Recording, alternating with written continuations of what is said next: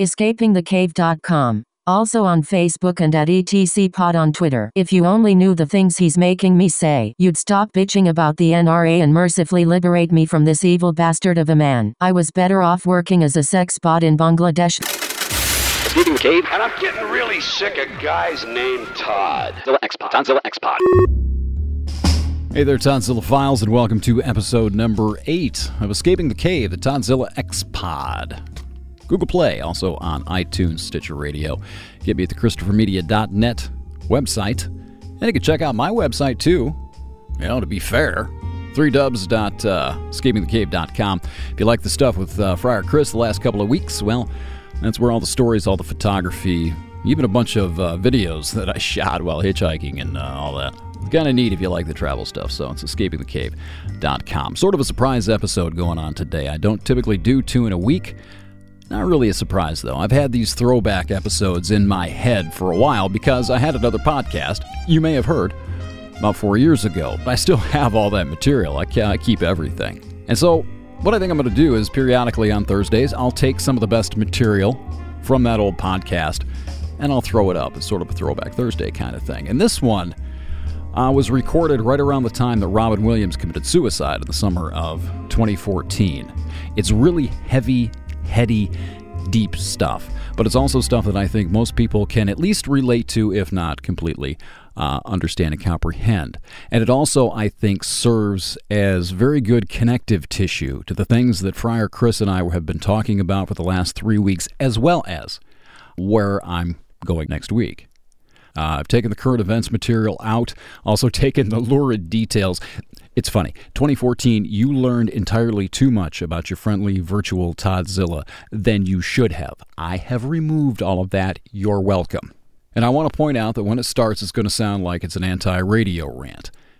More commentary than anything, but it's not a radio-based podcast. It does go somewhere. I encourage you to stick through it. It's just sort of a setup to get you to understand.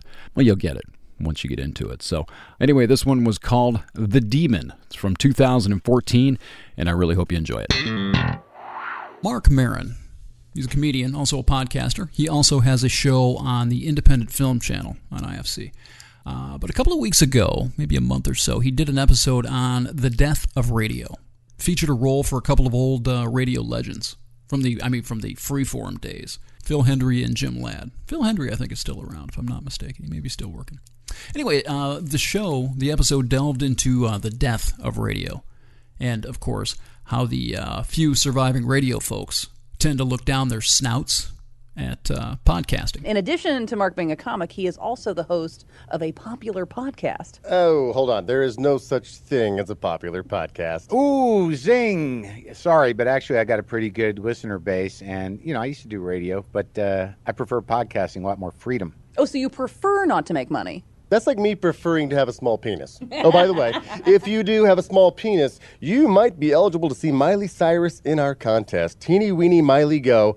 You can see the website for details. Yeah, I'd take a pay cut not to have to say that. Well, how do you make money? Do you have to drum up your own advertisers? Well, you know, some of them come to me, but basically, yeah. Yeah, Heidi, it's not like you can pull butt-plug advertisers out of your ass. Well, at least I get to choose my advertisers. Who are you pretending to believe in today? A check cashing place or a website for dudes who cheat on their wives? Mark, let's get real. Okay. You do the show out of your garage. Well, it was my garage, but now it's, you know. Hey, Jose, could you cut the front yard? I'm trying to interview Carrot Top. That's cute. Oh, the neighbor's dog got out under the fence again. I hope she doesn't run into that garbage truck. Oh, I forgot to put my cans out, Carrot Top. Do you mind? Yeah. You know what? You guys can goof all you want, but you're making fart noises on the Titanic. You think anybody is entertained by this? Maybe before there were choices, but you're losing listeners every day. This isn't interesting. It's not engaging. This is a hostage situation for people who don't have a smartphone. And your format restrictions are ridiculous. Why do you feel compelled to give out the time every 5 minutes? All cars have the time. All computer screens have the time on them.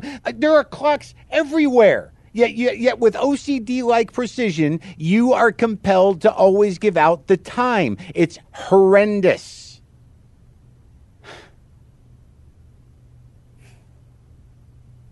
It's 8:25. I love the fart noises on the Titanic line. The final line of the episode has sort of this greasy-looking radio executive who I think I've worked with about 4 times. He's screaming at Maron that he's finished in radio. And Maron replies, "Everyone's finished in radio." And he's right, man. Hardly anyone I worked with during the first 7 years of my career is still doing radio. Hardly any of them. Just downsized, mostly. Fewer every year, too. It's a dying medium. It really is. Despite the industry's best sales and public relations attempts to convince people otherwise. If terrestrial radios were to go the way of ashtrays and were no longer standard, would you go out and buy a radio just so you could listen to a local radio station? Why wouldn't you just simply go to MP3 or satellite radio if you wanted radio?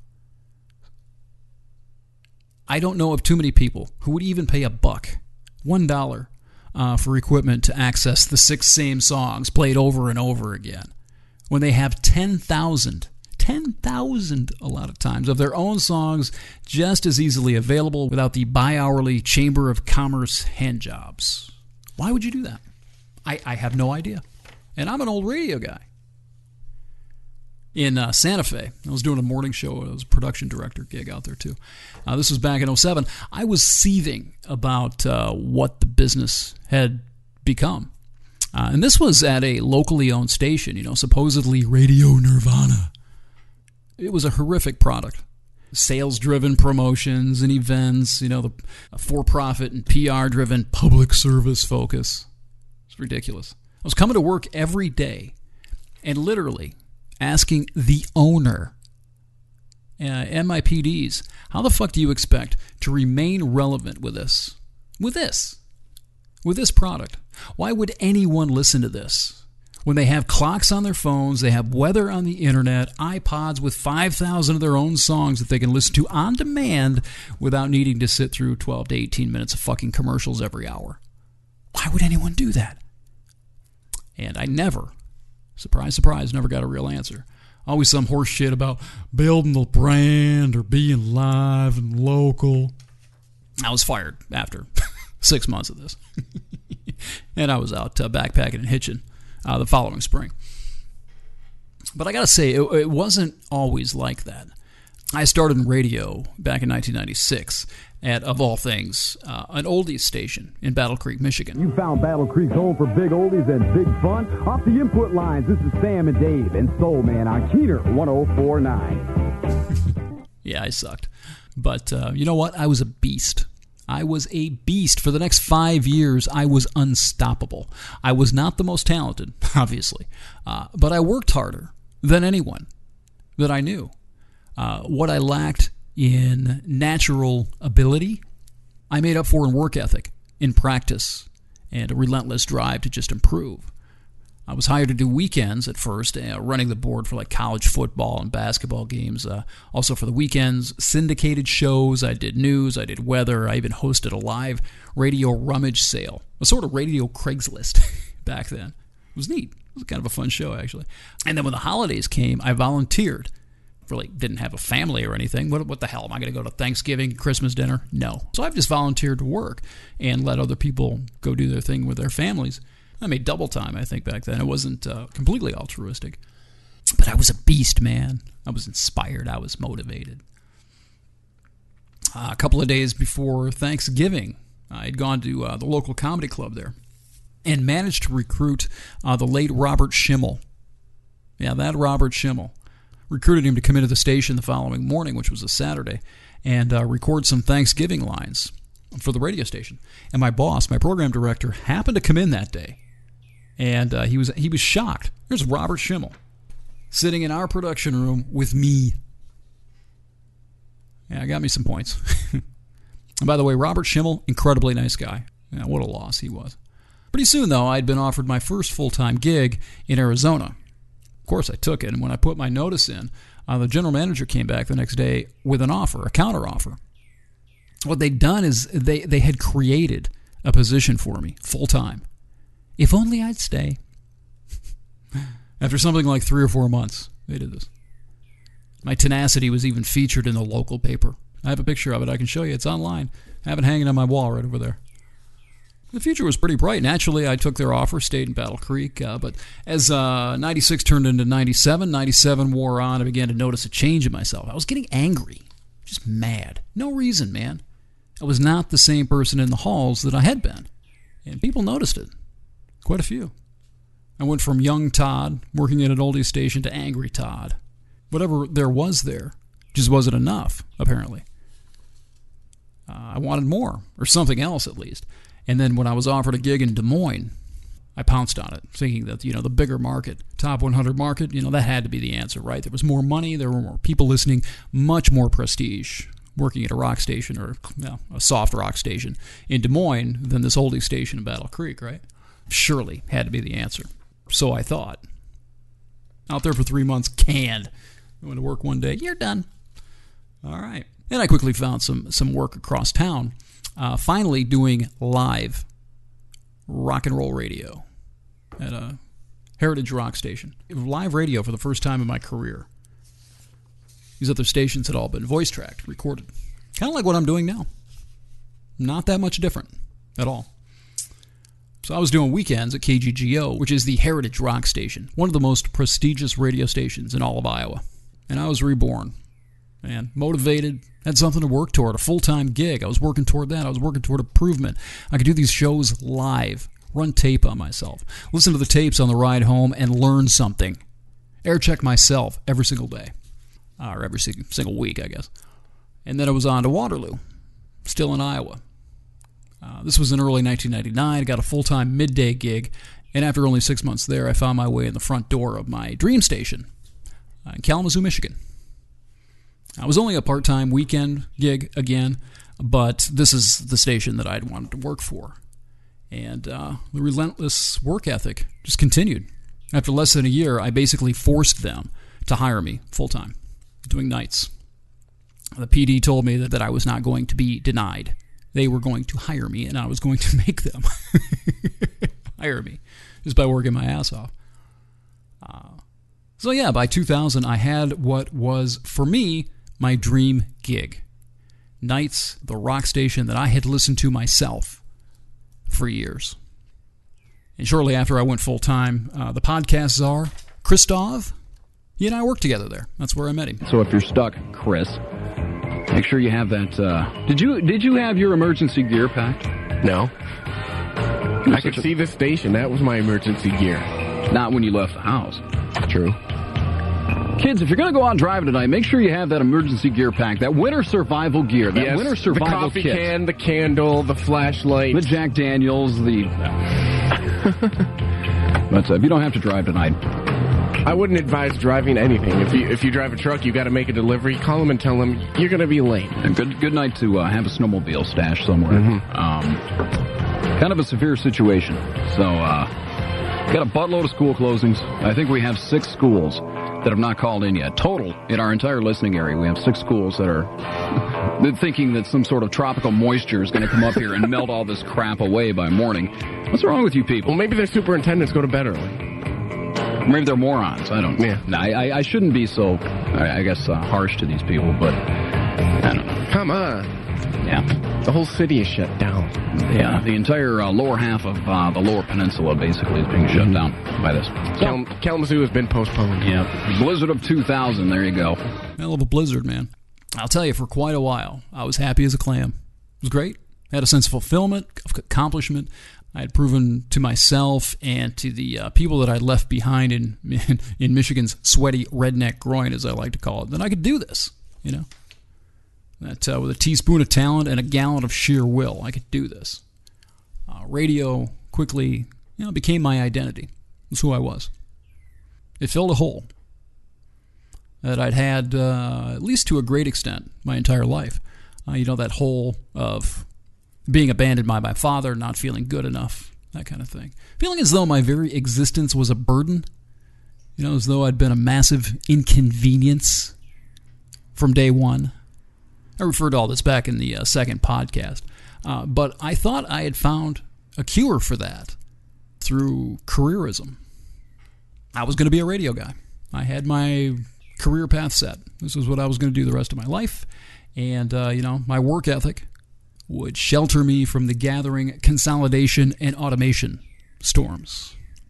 Those storms were a-brewing. At about the same time, I met my father for the first time. I think that was in late 2000. And I had hopes, at least at first, that we'd begin building at least some kind of relationship. That never happened, of course. And then not long after 9/11, the same thing happened here that happened at the first gig. The sense of purpose and meaning just wore off again. It was gone. Again. And this time, though, I was going into deep, month-long depressions. I was getting angry. Just angry. Mad. And I was at the height of my career, too. I'd achieved a level of... a low level of local celebrity. I'd had a few people who actually recognized me by my voice when I was buying cigarettes at the gas station or was at the grocery store. I had women, no shit, basically on call. All I had to do was call. You want to come over and do me? Yeah. I'm not sure it reflects on me very well. I felt like a tiny little West Michigan rock star. I don't want to give the wrong impression either. As celebrities go, radio personalities are the pond scum variety, the lowest level of celebrity. Anyway, despite all that, despite the recognition, the debauchery, the relatively decent money, I found myself, mysteriously, throwing stacks of CDs across the studio. More than once. Were nights where I was so fucking depressed and disconnected that I literally... couldn't crack the mic. Couldn't speak. I just play songs, hit the sweepers, play the commercials, did it for 2 or 3 hours at a time. More than once. Quite a few times. That last year. You know, come to think of it, those nights sound just like the station does now. Nothing there. No people. Anyway, these black spells, they'd last for like a month at a time. They'd abate, they'd go away for a while, and then return. Just as bad as they were before. I kept the same 12 to 15 hour a day weekday pace with my audio production work. That helped. You know, that offered a little bit of escape at least. And then on the weekends, I'd still go in. Didn't have to, but I'd do it either out of habit or to just tweak something. All I was doing was working, drinking, and fucking. That was it. On the outside, it seemed like it should have been great, right? I could not figure out why I was so agitated. But looking back with the benefit of hindsight, I think I knew that the end of this job was near, one way or another. It wasn't going to last. And then by July of 2002, I was overworked, burnout, depressed, anxiety-ridden, just miserable. I was just sick of everything. Everything. Myself included, for not being happy, despite having precisely what I thought I wanted. Had it? Still wasn't happy. I basically just brought myself with me out of Salem's Lot. That's your shadow on the wall, you know? You can't get rid of your shadow, can you, Wayne? That's it exactly. Can't escape your shadow. You cannot escape it, can you? All you do is surround yourself with different, shinier things or more money. The demon or whatever it is comes along for the ride. Rears its ugly head eventually. I wasn't really able to understand any of this, of course, back then. I just knew that I'd done everything I thought I was supposed to do, found the success I thought I needed to be happy, right? Yet here I was again, miserable, pissed off, because that old familiar hole was gaping again. I had no idea what to do about it. And in mid-July of 2002, I accompanied a bus full of listeners to Cedar Point for you international folks, maybe you guys in Germany. It's an amusement park that's in the state of Ohio. It's rated the best amusement park in the entire country, consistently, year in, year out. It's a wonderful place. You should go. And anyway, I spent the day at the park drinking overpriced beer, doing call-ins, back to the station. And toward the end, I met a park worker. She was cute, and she was giving the right vibes. And, well, by golly gee, guess what? I decided to let the bus return to Michigan without me. The listeners went home alone. And as that bus pulled out of that parking lot, I distinctly remember knowing that this was going to be it at that radio station and not caring. And it wasn't even about the sex. Not really. There were two little sorority bunnies who were on the bus. Clearly easy pickings. That wasn't it. This was an alcohol-assisted purge. Yeah. You know? She ditched me at the bar for some other guy almost immediately after we got there. The rest of the night, that was a thing of legend. Shortly after I was abandoned by what's-her-name, I poured some draft beer over our intern's head, ran him off, so no one knew I was still in Ohio. Brilliant. I'm not going to go into the rest of the sort of details here, but let's just say the rest of the night involves some razor wire-induced stitches, friendly, compassionate police officers, thank God, a hospital, and a very quick misdemeanor court appearance, along with an extremely awkward 3.5-hour ride home with my PD and the aforementioned intern the next morning. Very, very few people know anything about this story. So rejoice, Toddzilla Files. You're an insider. And yeah, I was immediately canned when I showed up for work that following Monday. Surprise! Eckhart Tolle says the most common ego identifications have to do with possessions. Also the work you do, social status and recognition, knowledge and education, also physical appearance, special abilities, relationships, person and family history, belief systems, and also the political, nationalistic, racial, religious, and other sort of collective identifications. He also says that none of these is you. And that's the truth. It took me a long time to figure out that this was what was going on with that job of mine, and also why I just couldn't, be happy with it, even though I had everything pretty much that I wanted. And that accompanying demon, whatever it is, still rears its ugly head every now and then. Some of you know that black hole that I keep talking about, too. Sort of a festering, aching, empty space sitting right in the middle of your gut. No matter how much potential for happiness and contentment there is, it just sucks it away. That hole vanishes. And most of the time, you don't even know why. At least at first. So we try to mask it. We try to distract ourselves from it. Maybe we work harder to make ourselves better, happier. If you're single, maybe it's, if I could only find my soulmate. As with me, it can work, for a while. Pull it off. But eventually, at least with me, I started to remind myself of Annette Bening's character in American Beauty. You see that? Great movie. Check it out if you haven't. But I used to catch myself sort of putting on facades and faces for the world, kind of like she did, Putting forth that presentation of success and the masks of happiness. I think social media is a festering cesspool for this these days. Everyone engaging in their own special brand of personal propaganda and promotion. Trying to show the world how awesome their lives are with happy little pictures and status updates. My life is just so normal and perfect. Ha! Horseshit. Normal is a lie. It's a myth. It doesn't exist. It's not out there. Nobody's normal, at least under the image, an idea that's put forth. It's an image sold by television and advertising to sort of keep you working toward the unattainable, that image, that idea of what you're supposed to be normal. The Leave It to Beaver image, the house, the picket fence, the happy kids, the perfect wife, the perfect husband. Oh. Fuck you. Leave It to Beaver is not normal. It doesn't exist. Normal is closer, if you want a TV show analogy, it's closer to Married with Children. In fact, if you went behind the scenes, you'd see that Ward is probably an alcoholic, June's fucking Eddie Haskell's old man, Wally's on meth, the Beaver, he's a cutter. Fuck normal. Leave it alone. I think we should determine our own personal normal. And say to hell with anyone else's judgment and expectations. I call that the Ministry of Standards and Practices. It's how your friends, your family, your coworkers, or your neighbors think you should live your life. Fuck them. Right in the ear hole. I know. It's easier said than done, right? Of course it is. There are legions of us out there trying to psych ourselves up for the materialistic battle every single day, while at the same time trying to beat down a creeping, mysterious sort of internal turmoil until that person trapped inside either suffocates or lashes out and that demon escapes.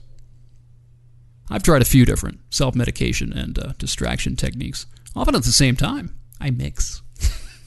I think simple materialism, you know, chasing the shiny little financial trophies, is the way that most people do it, because capitalism has learned that manipulating and exploiting that hole is immensely profitable. We've all been raised on television to believe that one day we'd all be millionaires and movie gods and rock stars, but we won't.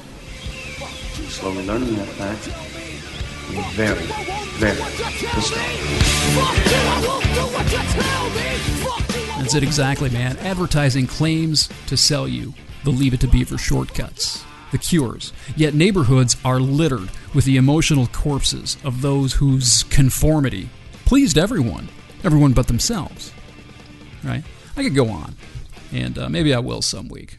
But beyond the mention, that's not really my concern, at least today. Now, this podcast was originally supposed to be about warrior cops, a far cry from what I'm doing today.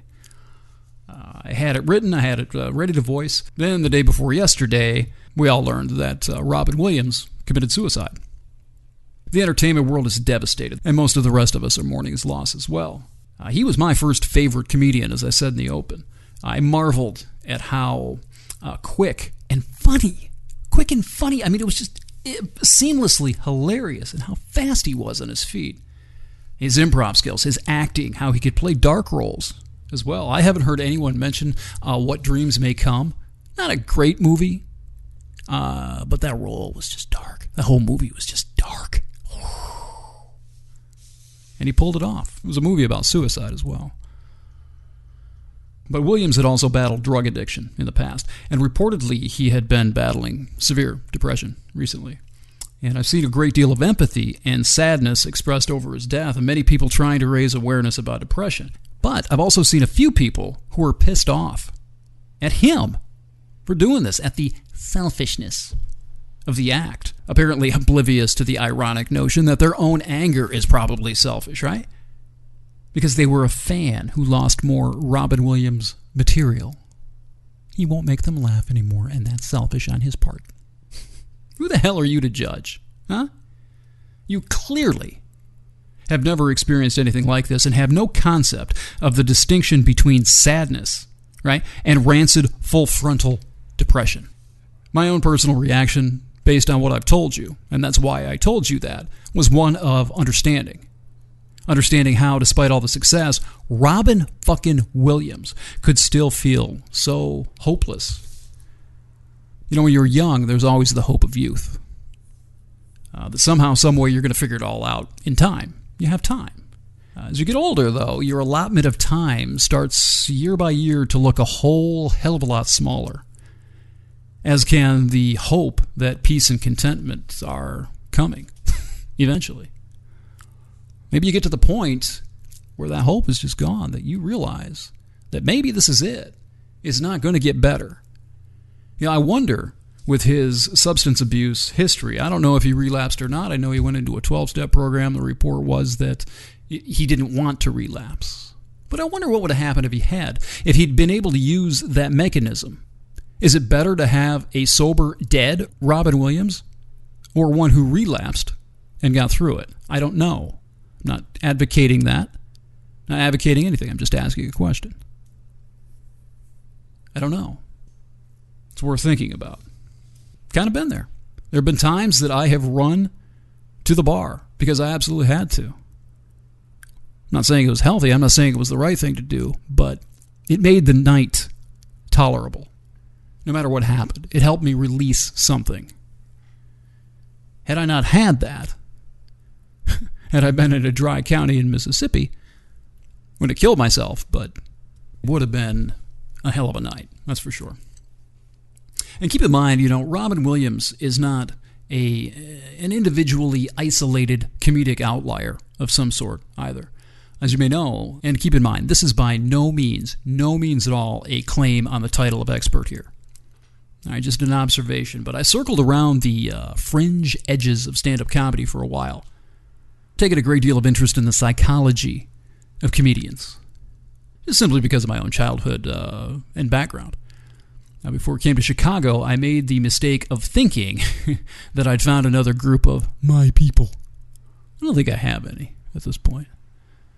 I mean, anyway, when I got here last year, I made a point of asking these stand-ups about their background, specifically the painful aspects. What makes you want to do comedy? Where do you get it from? Where is the fuel? A lot of times it's pain. I wanted to find out how much of that was true, because I wanted to see if I could kind of follow their lead a little bit. And some of them were very open about it. Some wore it almost like a badge of honor. Some didn't want to talk to me about it at all. It's understandable. I could relate to the ones that were open about it, at least. They were finding ways of turning pain into laughs, being productive with what happened to them. There's one Chicago guy in particular. His name's Sean White. You get a chance to check him out. He's online. He's on Twitter and all that, I think. Good comedian, too. He does material about how his entire family has died. Mother, father, brother, sister, I think. It's pain plus time equals comedy, as Jamie Campbell used to tell me. And this is what I love about Mark Maron's podcast. He digs deep into that stuff. Deep. He brings it out and makes it real. It helped me when I found it 3 years ago to see that I wasn't alone in this stuff, and that maybe there was a place to put it, and perhaps there was a community of people I'd be able to relate to, and more importantly, who could relate to me. Doesn't happen often. Surprise. But whatever it is that I've got wouldn't let me really fully engage it once I got here. Never really let it out. Not sure why. There's a quote by Cyril Connolly that I found. It's an old one from 1938. It says that all charming people have something to conceal, usually their total dependence on the appreciation of others. You know, I think that sometimes that whole is about getting the most basic, primal validation, almost literally legitimizing who we are, gaining approval from the herd in order to reassure ourselves that we're really okay, good enough. Now, the problem is, again, that if you don't believe that you're really okay or good enough, no matter how good you really are, and no matter how much success you have, you're never going to be able to get enough of that approval, that validation. You'll never find peace. I'm just an obscure little podcaster. I've never met him, and again, I won't presume to say for sure, but I wonder, I just wonder, and we'll never know probably, unless he left a note, maybe he did, if that's where Robin Williams was for a long time. I can say, however, with a good degree of certainty, that I was on that road in radio. Even after I started traveling, it became about the stories, getting validation via my blog and the pictures that I was taking while I was out traveling. The stories.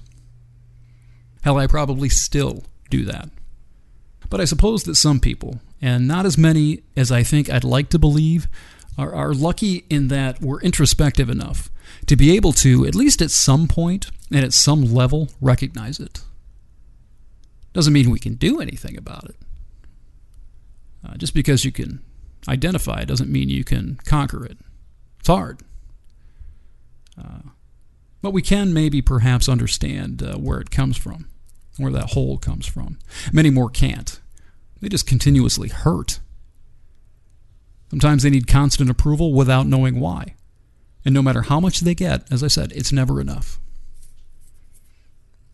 That black hole just sucks it away. Black hole can never be filled. And many never understand it. Never understand why. Or maybe some do, and they're just simply too sensitive to deal with the pain that comes with confronting it. There's one thing I've learned about truth and trying to be honest and confront and slay that dragon. Truth doesn't owe you anything but itself. It doesn't care whether or not you can handle it or not. It is what it is, regardless of your ability to deal with it. And some people just can't. Not an indictment. Doesn't make them weak, doesn't make them small, doesn't make them less of a human being. Maybe it makes them a little more sensitive to things. Hey, a truck. Welcome to the north side of Chicago. So, anyway, I can relate to that very well. I know precisely where my little hole comes from. And there really, like I said, there's nothing I can do about it. I personally can't fill it. You can't fill it. I'm going to close this up with another quote, but this one's not from an author or anything like that. It's from a friend of mine that he posted this on Facebook shortly after Robin Williams. I think it's brilliant.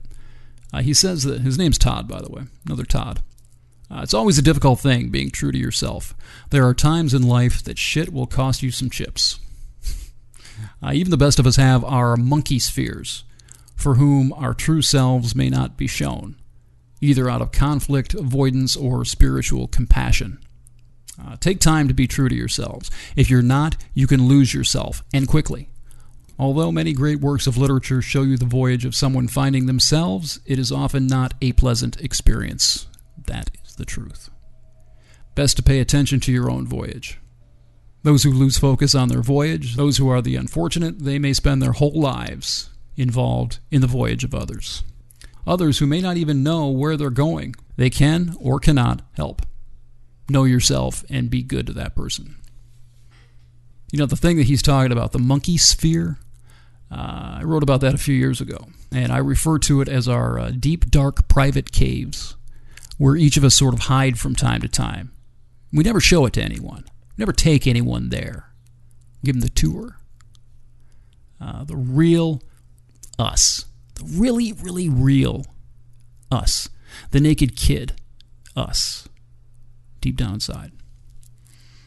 And the problem is that perhaps especially because of that personal propaganda shit that I was talking about with social media, we all seem to think we're the only ones who have these caves.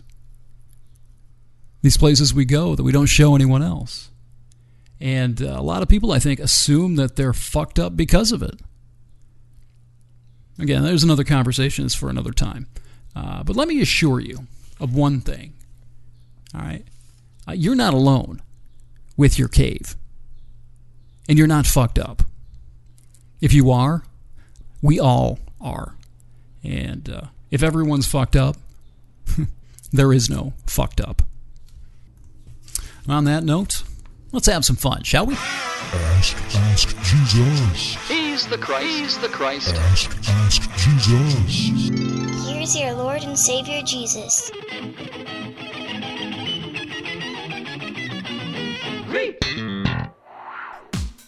Do it now, you and me, baby, ain't nothing but mammals. So let's do it like they do on the Discovery Channel. Do it again now, you and me, baby, ain't nothing but mammals. So let's do it like they do on the Discovery Channel. Getting horny now. Maybe you believe me now? I'm still waiting for my hashtag, voice generating lives matter.